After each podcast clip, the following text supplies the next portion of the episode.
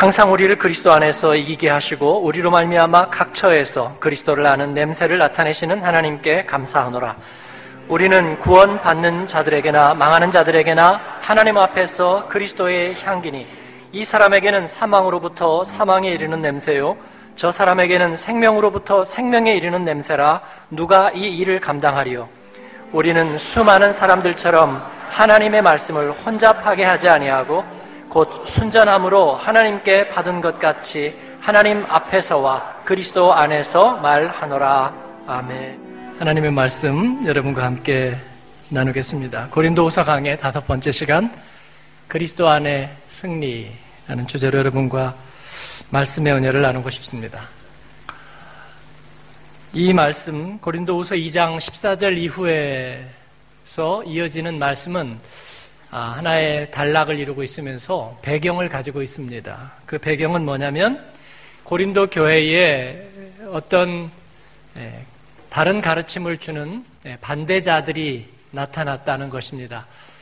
어, 바울 사도와 그 일행은 복음을 전하고 교회를 세우고 또 다시 다른 곳으로 복음을 전하러 가야 됩니다. 그들은 개척자이기 때문이고 어, 그리고 그들이 이제 예, 믿음의 삶을 이루어가는 것이죠. 어, 계속해서 이 애프터 서비스가 있지만 그러나 아, 그들을 지속적으로 돌봐줄 이런 목양의 사역을 감당할 사람들을 찾는 것은 쉽지 않았습니다. 근데 역시 어, 비슷하게 순회하고 다니면서 이 교회 공동체가 세워지는 곳에 가서 이제 말씀을 전하려고 하는 이들이 있었습니다. 그들이 다 순도 높은 복음의 사람들은 아니었고 이 고린도 교회에 그리고 공교롭게 바울을 일행이 복음을 전하고 가는 곳마다 뒤를 따라 다니면서 예, 그 가르침을 뒤집어 엎어 놓는 예, 그런 세력들이 있었습니다. 고린도 교회에 파고든 그들은 상당한 영향을 미칠 수 있었습니다. 예, 먼저 그들은 바울과 그의 가르침에 대해서 대단히 비판적일 뿐만 아니라 적대적이었어요. 어, 그들이 보기에 이 복음의 사람들은 십자가에 못 박히신 그리스도를 전하는 아주 애달픈 아주 나약하고 불쌍한 사람들처럼 그렇게 그들은 여겼습니다. 어, 그들은 연약함의 화신으로 보였습니다. 그도 그럴 것이 복음의 사람들은 고린도에서 거부되었고 에베소에서 추방당했고 드로아에서 힘겨웠고 그리고 마게도냐에서 근심했습니다. 축구 경기로 치자면 아, 처음에는 어느 정도 잘 나갔는지 모릅니다. 그러나 이제 전반전이 끝나갈 때쯤 되면서 어, 선제골을 먹고 후반전에 가서는 이제 패색이 짙어지면서 이제 답이 없는 축구 경기처럼 그렇게 보였는지 모르겠습니다. 반면에 이 반대자들은 승리주의를 외쳤습니다. 하나님 믿고 살면 그럴 수 없는 거라고. 하나님이 함께 하시면 그렇게 어려움에 처할 수는 없다는 거라고. 어, 바울과 그들은 복음의 말씀을 전하지만 그들에게 무슨 영적인 능력이 어떤 영적 엑스타시가 그들에게 있느냐고.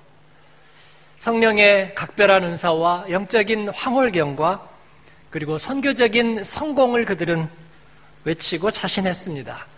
이 성공의 힘, 이거야말로 그들 사역의 목표이기도 했습니다. 어, 오늘날 우리 세상에도 이 승리주의, 진정한 승리가 아닌 승리주의는 만연해 있습니다. 예, 많은 사람들이 성과에 집착하고 그리고 결과를 내고 또 승리하려고 생각합니다. 어, 그런데 이 승리에 대한 집착은, 성과에 대한 집착은 사람들을 단순화시키는 경향이 있습니다. 승리의 노하우만을 찾아서 헤매는 거죠.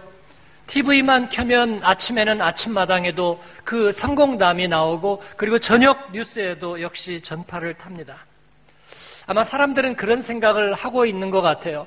이 성공의 케이스, 성공의 모델, 성공의 비결만 계속 듣고 보고 있으면 우리도 그와 같이 될지 모른다.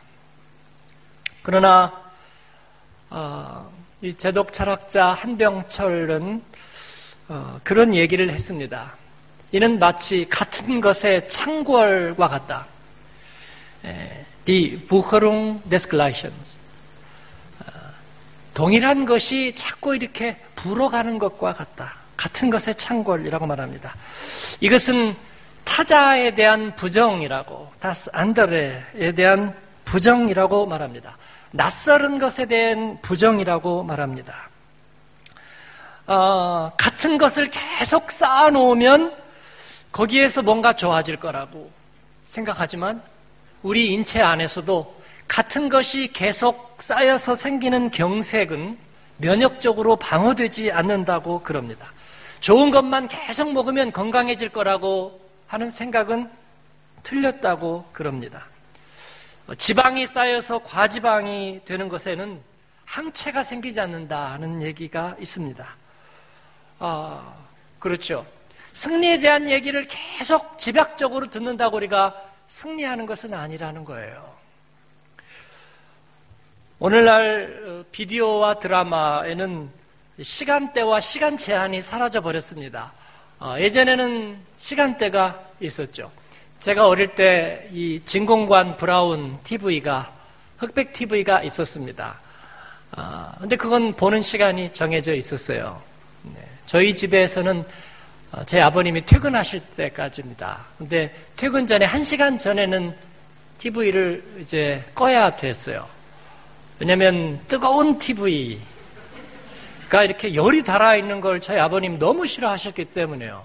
그날 저녁은 분위기가 아주 안 좋아요. 그래서 어, 한 시간 전에는 꺼야 되는데 그게 마음같이 되나요? 예, 마음은 원이로도 육신이 약하죠. 그래서 아 이거 타잔만 보고 그 다음에 또 은하철도 9 보고 그 다음에 아 이거 하나만 더 보고 그런데 벨소리가 울리는 거죠. 큰일 났다.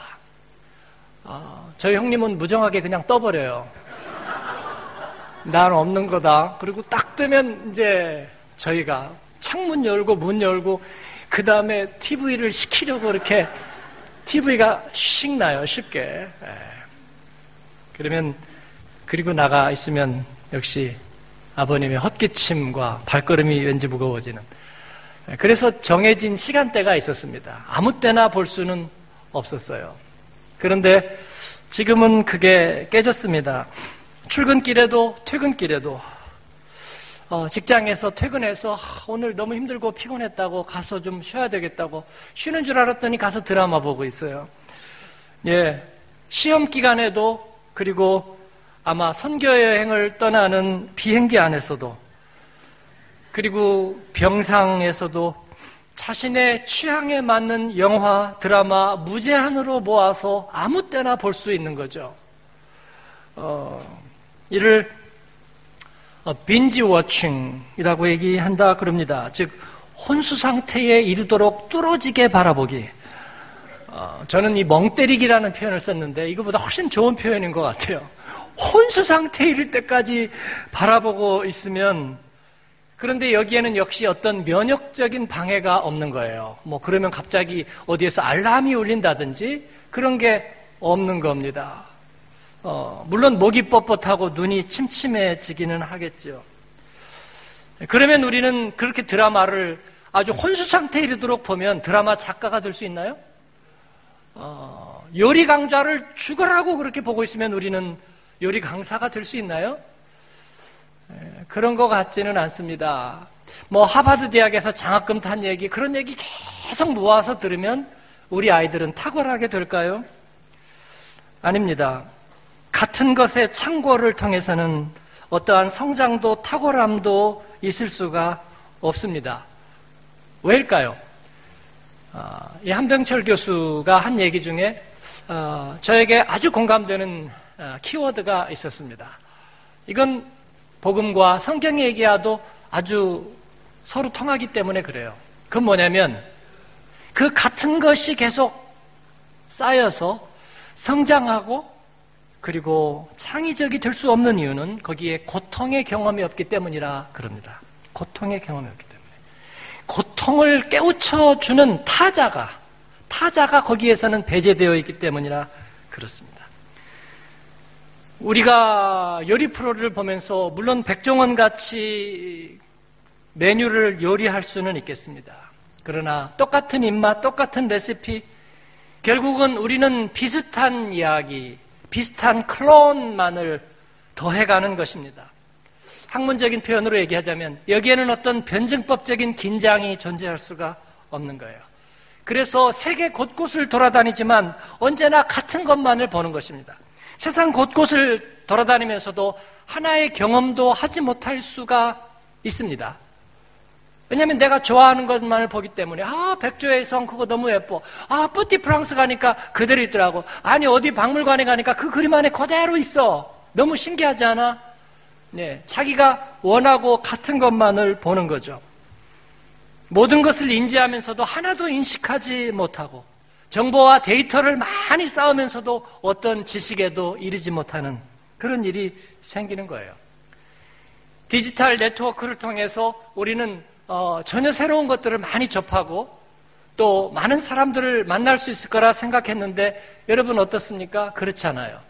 우리는 비슷한 사람들을 찾고 거기에 동아리를 지우고 그렇게 거기에 머무르고 있는 것입니다. 경험의 본질이란 낯설음을 겪으면서 생기는 고통입니다. 그러나 같은 것은 고통을 주지 않아요. 그래서 우리가 고통은 같은 것을 모아놓는 좋아요에 밀려나고 마는 거예요. 그래서 우리는 계속해서 좋아요, 좋아요, 좋아요. 어, 딴 얘기를 한번 써보니까 아무도 거기에다가 관심을 갖지 않아요. 당장 왕따가 되는 경험을 합니다. 그래서 나도 모르게 어느새 좋아요, 좋아요. 어, 아, 참 좋으네요. 네. 나도 모르게 다 기도합니다, 기도합니다. 또 그렇게 쓰고 마는 거죠. 사랑하는 여러분, 그러나 구원은 밖으로부터 오는 것입니다. 하나님께로부터 오는 거예요. 우리와는 전혀 다른 타자이신 하나님께로부터 오는 거예요. 우리와 같은 모습에서 오는 것이 아닙니다. 같은 모습은 동정과 연민은 가능해요. 공감까지는 가능합니다. 그러나 구원은 불가능합니다. 예수님의 복음에 우리가 직면했을 때 우리는 낯선 모습을 보았습니다. 하나님의 아들이 처형당해 죽어가는 낯선 모습. 그를 통해서 우리는 죄로 인해 죽어가는 우리의 진짜 모습을 처음으로 볼 수 있었습니다. 이것은 얼마나 고통스러웠던지. 회개가 무엇인지도 몰랐지만 그러나 그 고통이 파고들 때 너무나 괴롭고 쓰리고 아프고 슬펐습니다.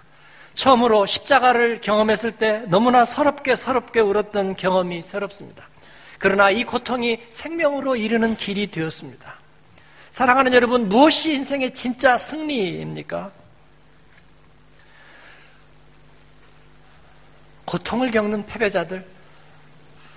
오늘 사람들에게 고통은 당연하지 않습니다. 왜 우리가 이 시대에 우리가 지금까지 이렇게 투자해놓고 아직도 교통을 겪어야 하느냐입니다. 의사들은 도대체 뭐 하느냐입니다. 정부는 도대체 뭐 하느냐입니다. 하나님은 도대체 뭐 하느냐입니다.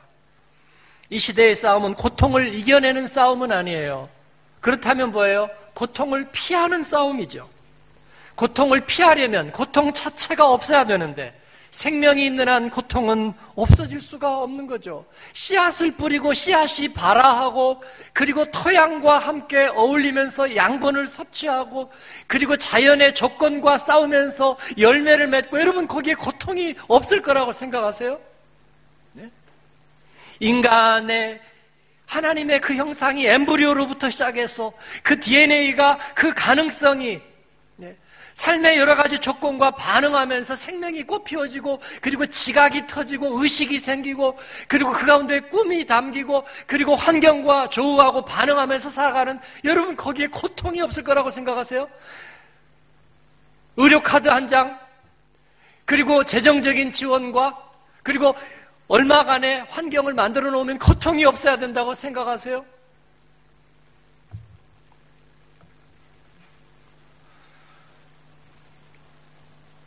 그러나 고통을 없는 것처럼 만드는 것이 우리 사회의 과제가 되어 버렸습니다.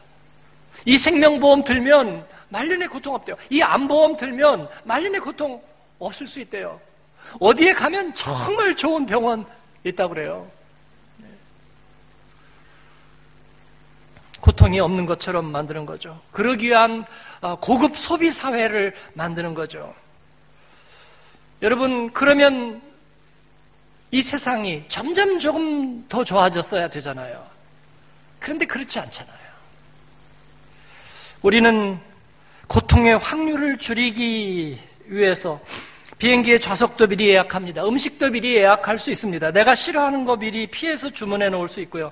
숙소 미리 예약할 수 있고요.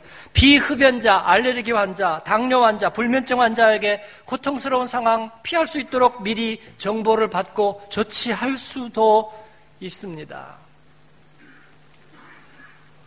여러분, 그러나 생명은 이것으로 구원받지 못하고 이것으로 성장하지 못하고 이것으로 참되게 되지 못합니다. 복음은 이 어떤 것 하나도 보장하지 않습니다. 아마 내일 떠나는 선교여행도 이 모든 것들을 보장하지는 않을 겁니다. 적어도 우리가 기대했던 것만큼은. 그런데도 오늘날 사람들이, 교회 밖의 사람들이 얘기합니다. 예수 믿는데 왜 스트레스를 받아? 기도한다면서 당신은 왜 어려운 일이 생겨? 당신 그렇게 교회에다가 충성하고 갖다 바치고 그리고 그런 것 같은데 왜 가족과 미래의 일은 이렇게 꼬이기만 하는 거야? 뭐라 대답하실 겁니까? 어이가 없습니다. 왜냐고요? 우리 사랑의 하나님이 허락하신 생명이 그것이기 때문입니다. 이 세상 속에 우리가 처음 두 발을 딛고 섰을 때 겪게 된 그 수많은 낯설음들 잊으셨습니까? 가지 않은 길을 가면서 그때마다 겪었던 그 섬찟한 그 두려움, 때로는 가슴 저미는 아픔, 그 외면된 소름, 그 당혹스러움, 때로는 그 기가 막힘, 그 후회와 환멸, 그 낯선 죄의식, 뼈아픈 갈등, 형벌의 두려움. 여러분, 이 모든 것이 우리 하나님께로부터 온 것입니다. 이뿐 아닙니다. 그 죄인됨 가운데 찾아온 뜻하지 않은 위로, 그 긴 터널 끝에 빛나는 햇빛, 그 아픔 중에도 막을 수 없이 살아나는 소망, 그 보이지 않는 중에 견고하게 붙잡히게 된 믿음, 이 모든 것이 이 낯선 경험이 바로 생명의 창조자 되신 하나님이 우리에게 주신, 우리 인간에게만 주신 특권의 양면인 것입니다. 우리는 이를 통해서 생명의 주이신 하나님을 만나고 경험하게 되는 거예요. 그 낯선 만남과 경험, 그러나 그 인격적인 만남을 통해서 나는 내가 깨어지고 해체되고 그리고 진정한 생명으로 우리가 거듭나게 되는 거예요. 이 고통 없이는 우리는 하나님 앞에 설 수 없는 줄로 믿습니다.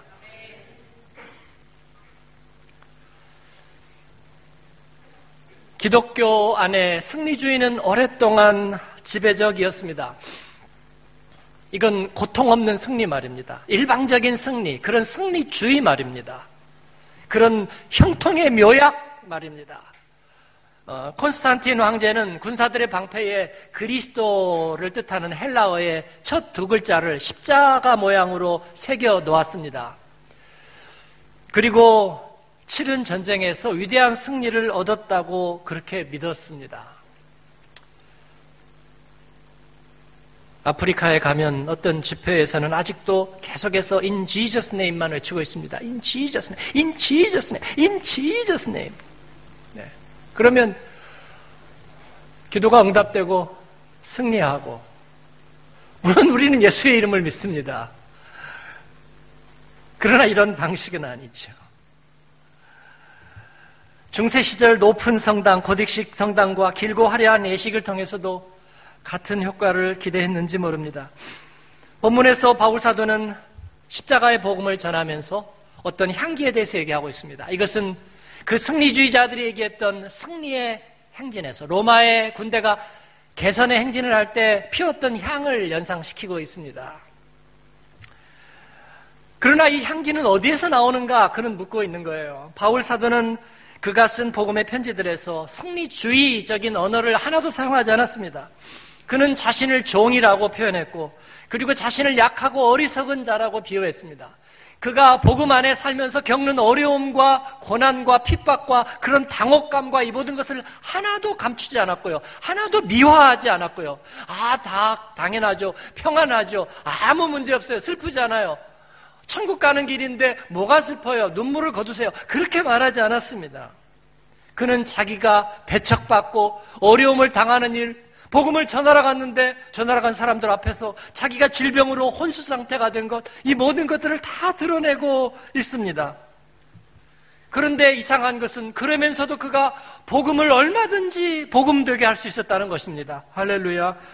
이것은 모순되지 않았습니다. 어떻게, 어떻게 이런 일이 가능할까? 주님이 자기 안에서 하시는 일이 나타난 거라고 그는 얘기하고 있습니다. 아이들이 재밌는 소식 하나를 알게 돼도요, 표정에서 감추지를 못해요. 부모들이 알게 되는 거예요. 너 오늘 무슨 일이 있었니? 아무 일도 없었는데, 에이, 표정이 말하고 있는 걸. 여러분, 정말 좋은 책 한 구절의 경구를 내 가슴에 담았을 때도 얼굴의 빛이 다릅니다. 바울은 그렇게 얘기하는 거예요. 그리스도께서 그 낯선 하나님의 아들이 내 안에서 진리의 소식을 가지고 오셔서 말씀하고 계실 때에 내 삶이 어떤 모습으로 가든지 그 주님이 내 안에 사신 일을 내가 감출 수 없었다고 말하고 있는 것입니다. 어떤 일이 일어났길래요? 나는 죽고 주님은 살고 내가 끝날 때 주님은 그 가운데서 시작하고 그리고 그것은 향기처럼 향기처럼 퍼져갔다는 것입니다. 주님을 만난 사람에게 나타나는 내적인 인격적인 변화를 말하는 거예요. 뭔가는 모르지만 주체가 달라진 거예요. 트리플 A형이었던 사람이 말이에요. 소심했던 사람이 말이에요. 그리고 뭔가 인생에 대해서 자신감이 없던 사람이. 이 모든 게 다 지금 A형에 관련된 건 아니에요. 뭐, 아, 나는 B형이구나. 거기서 거기죠. 그랬던 사람이 전혀 다른 얘기를 하는 거예요. 전혀 다른 길을 가는 거예요. 자기도 의아해 하면서 전혀 다른 삶의 궤적을 그리고 있는 거예요. 주님이 우리 안에서 하시는 일입니다. 반대자들은 이것을 죽은 냄새라고 일축했습니다. 패배자의 냄새라고 부패한 시체에서 나는 역겨운 냄새라고 비난했습니다. 이런들 어떠하리 저런들 어떠하리 여러분은 어떻습니까? 여러분 안에 있는 그리스도는 향기입니까? 악취입니까? 아편입니까? 아니면 보배입니까? 바울 사도는 자기들이 겪는 고통의 시련을 부끄러워하지 않았습니다. 그것이 환경의 영향이든 아니면 자신들의 시행착오이든 상관없습니다. 그것이 악취를 낸다고 생각하지 않았습니다. 십자가의 주님을 영접하고 자기의 주체를 내어드리는 이들에게만 나타나는 생명의 향기라고 얘기했습니다. 지금은 어려워요. 그러나 곧, 곧 싹이 터질 거라고. 곧 생명 현상이 왕성해지고 그 안에 단맛이 스밀 거라고. 그리고 수밀도 높은 열매가 드디어 태어나게 될 거라고 믿고 확신했습니다. 혹자는 바울 일행이 복음을 전하는 방법이 방법적으로 잘못되었을지 모른다도 비판했어요. 그랬을지도 모르죠. 조금 적극적으로, 조금 생산적으로, 조금 더 조직적으로, 조금 더 공격적으로 가야 되지 않았을까? 저 같은 잔챙이 사역자들은 늘 그런 자의식에 시달립니다. 성도들이 무심한 표정만 지나가도 아 오늘 은혜 못 받았겠구나 그런 생각을 해요. 특별 새벽기도 하고 난 직후에 침체가 경험될 때 그런 자괴감은 더합니다. 사역이 제자리를 도는 듯이 느껴질 때 그렇습니다. 부교역자들이 빨리 떠날 때 그렇습니다. 양육을 힘들어하는 이들을 볼 때 자신의 탓을 했습니다. 무엇인가 방법적인 부분이 부족하지 않았을까? 조직 관리의 문제가 아닐까? 내 덕성의 문제가 있는 것은 아닐까? 왜 아니겠습니까? 관계 시스템에 구멍이 난 것은 아닐까? 그러나 바울은 그렇게 생각하지 않았습니다. 그러한 조금 더 좋은 것들을 쌓아놓는 것, 그러한 방법들을 복음의 능력 앞에 두는 것은 오늘 말씀에서 많은 사람들이 그렇게 하듯이 하나님의 말씀을 거리로 가지고 나가서 거기에다가 물을 타서 값싸게 파는 것, 혼잡하게 하는 것이라고 그렇게 얘기했습니다. 실제로 그는 자신에게 특별한 추천장을 받지 않았어요. 예, 바울에 대한 얘기를 들었을 적에 아, 그 유대인 열심당이었던 사람? 사람들은 그 정도밖에 몰랐을 거예요. 어, 그 듣보잡인데 누구지? 예. 사도들에게 와서 미리 허락을 맞지도 않았습니다. 그리고 나서 한참 시간이 지난 다음에 가서 베드로와 야고보를 만나는데 그때 저 베드로 사도님 제가 평소에 많이 들었거든요. 그, 그 물에 걷다가 이렇게 빠졌잖아요. 그때 느낌이 어떠셨어요? 뭐 그런 얘기라도 좀 물어보든지 아니면 여기다 그때는 사진은 없으니까 그죠? 네. 사인이라도 한 장, 예. 바울을 만나다 한번 써주시면 제가 앞으로 복음 전할 때 굉장히 도움이 될 것 같은데요. 그런 거 받아두지 않았습니다. 자천하는 속에서도 없었습니다. 외모와 실적에 대한 증거도 만들어 놓지 않았습니다. 이걸 요즘 말로 뭐라 그래요? 스펙이 하나도 없다고요.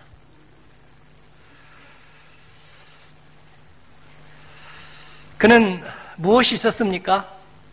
자신은 하나님의 임재 앞에서 하나님 앞에서 자기는 증가하는 삶을 살았다고 얘기하고 있습니다. 날마다 그날이 주님의 날인 것처럼 살았다고 이것을 알아주기를 바란다고 얘기합니다.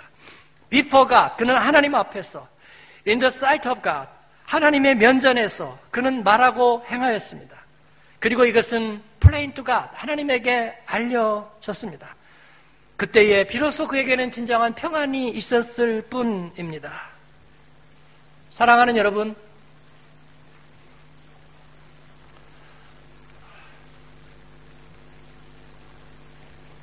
우리는 승리자입니까? 패배자입니까? 때로 연약함과 죄의 환경에서 고통스러워하고 있는 우리의 모습은 영락없는 패배자의 모습처럼 보일 때도 있습니다. 기도를 애태우며 기다리는 바울의 모습이 그러했던 것처럼 말이죠. 고린도에서 거부당하고 에베소에서 추방당하고 열매가 하나도 없는 것처럼 보이던 시절에 그의 일행들의 모습이 그러했습니다. 그러나 그들 안에는 주님의 향기가 맴돌고 있습니다. 왜냐하면 주님이 그들 안에 계시기 때문입니다. 그의 말씀이 살아있기 때문입니다. 그 복음이, 그 생명력이 그의 안에 있기 때문입니다. 그 씨가 죽은 씨가 아니고 살아있는 씨이기 때문에 열매는 맺혀지고야 말 것입니다. 그 열매에서 향기가 나는 거예요. 생명의 향기가 진동하는 것입니다. 그 모순 같은 향기가 얼마나 강한지 2000년이 넘게도 사라지지가 않습니다. 때로 그런 생각이 드세요. 나는 바르게 잘 가고 있는가? 의문이 드십니까? 검증은 해봐야죠. 아침에 일어나 예수의 죽으심과 다시 사심에 대한 가슴의 고백이 여러분에게 멈추지 않았습니까? 밤에 주의 인도하심에 대한 감사가 여러분의 무릎 가운데 있습니까? 그러면 옆 사람하고 한번 인사합시다. 인사하세요. 잘 가고 있습니다. 인사해 주세요. 혼수 상태에 빠지도록 뚫어지게 테레비만 보고 있다면 예, 그건 좀 고쳐야 될 것으로 보입니다. 주님이 내 안에 계십니다. 주님 앞에 삶입니다. 주님은 승리자입니다. 세상 사람들이 이런저런 이유로 실망하고 떠나고 뒤돌아서도 우리는 생명의 원리를 두고 돌아설 수 없습니다. 이 실험을 끝까지 적어도 주님 앞에 섰을 때 주님이 약속한 대로 그 인격의 실체가 그 생명의 실체가 우리 앞에 정말로 서시는지까지 확인할 때까지 우리는 뒤돌아서지 않아야 되겠습니다. 이 진리의 실험을 우리는 멈추지 말아야 되겠습니다. 어디선가 향기가 나는 것 같지 않습니까? 하나님의 이해관계를 위해서 사는 사람들, 인격적으로 주님과 동행하는 사람들에게 향기가, 너무나 진한 향기가 나지 않습니까? 주님은 우리에게 그런 향기가 되셨고, 그런 승리자가 되셨습니다. 그런 승리의 길을 걷는 여러분 되시기를 주님의 이름으로 축원합니다. 기도하겠습니다. 우리 다 같이 말씀을 기억하면서 주님 앞에 기도하십시다. 아버지 하나님, 주님 내 안에 오셔서 그 낯선 주님께서 오셔서 나를 하나님 덧없음에서 의미 없음에서 세상의 헛된 것들로부터 하나님 우리를 떼어 주셨고 우리에게 하나님의 그 목적과 부르심을 알게 하셨습니다. 진정하게 우리의 마음속에 평안을 누리는 법을 은혜 안에 사는 법을 가르쳐 주셨습니다. 우리 인생이 어디로부터 와서 어디로 가는지 보여주셨습니다.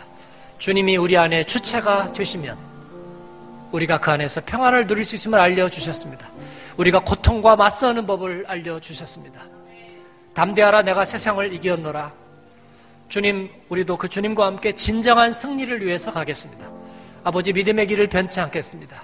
아침에는 주의 인자하심에 대한 고백이요. 저녁에는 주의 성실하심에 대한 감사입니다. 하나님, 오늘 여기까지 인도 하신 하나님을 찬양합니다. 때로 쓰러지고 넘어지지만 어려운 일이 생기고 우리 가족과 자녀에게 힘든 일이 생기지만 그러기 때문에 우리는 하나님을 볼 수 있습니다. 그러기 때문에 우리는 진리를 위한 싸움을 계속해 나갈 수 있습니다. 하나님 축복하시고 이 길을 갈 수 있도록 축복하여 주옵소서. 같이 입술을 열어 기도함으로 나가십시다. 은혜로우신 아버지 하나님 감사합니다. 주님께서 오늘도 우리와 함께 하시고 말씀하여 주시니 감사합니다. 우리를 그리스도 안에서 이기게 하시고 그리스도를 아는 냄새를 나타내게 하시는 하나님께 감사합니다. 아버지, 우리에게 생명의 향기가, 그리스도의 향기가 멈추지 않도록 도와주시고, 그 믿음의 길을 갈 수 있도록 주님 축복하여 주옵소서. 아버지, 감사합니다. 오늘도 우리 안에서 하나님의 거룩하심을 드러내시고, 주님의 기뻐하시는 목적을 알게 하시는 주님을 찬양합니다. 아버지 생명을 살리고 주님의 영광을 드러내고 하나님 저희에게 부탁하신 일들을 감당해 나가겠습니다. 하나님 아버지 주님의 사람들을 축복합니다. 선교지를 떠나는 이들을 축복합니다. 또 일생 주님 앞에 들여서 살기를 다짐하는 이들을 축복합니다. 오늘 처음 주님을 만나는 이들을 축복합니다. 아버지 그 마음속에 주를 인격적으로 영접하는 이들을 축복합니다. 주님 만지시고 찾아가시고 새롭게 하여 주옵소서 감사합니다. 예수님 이름으로 기도합니다.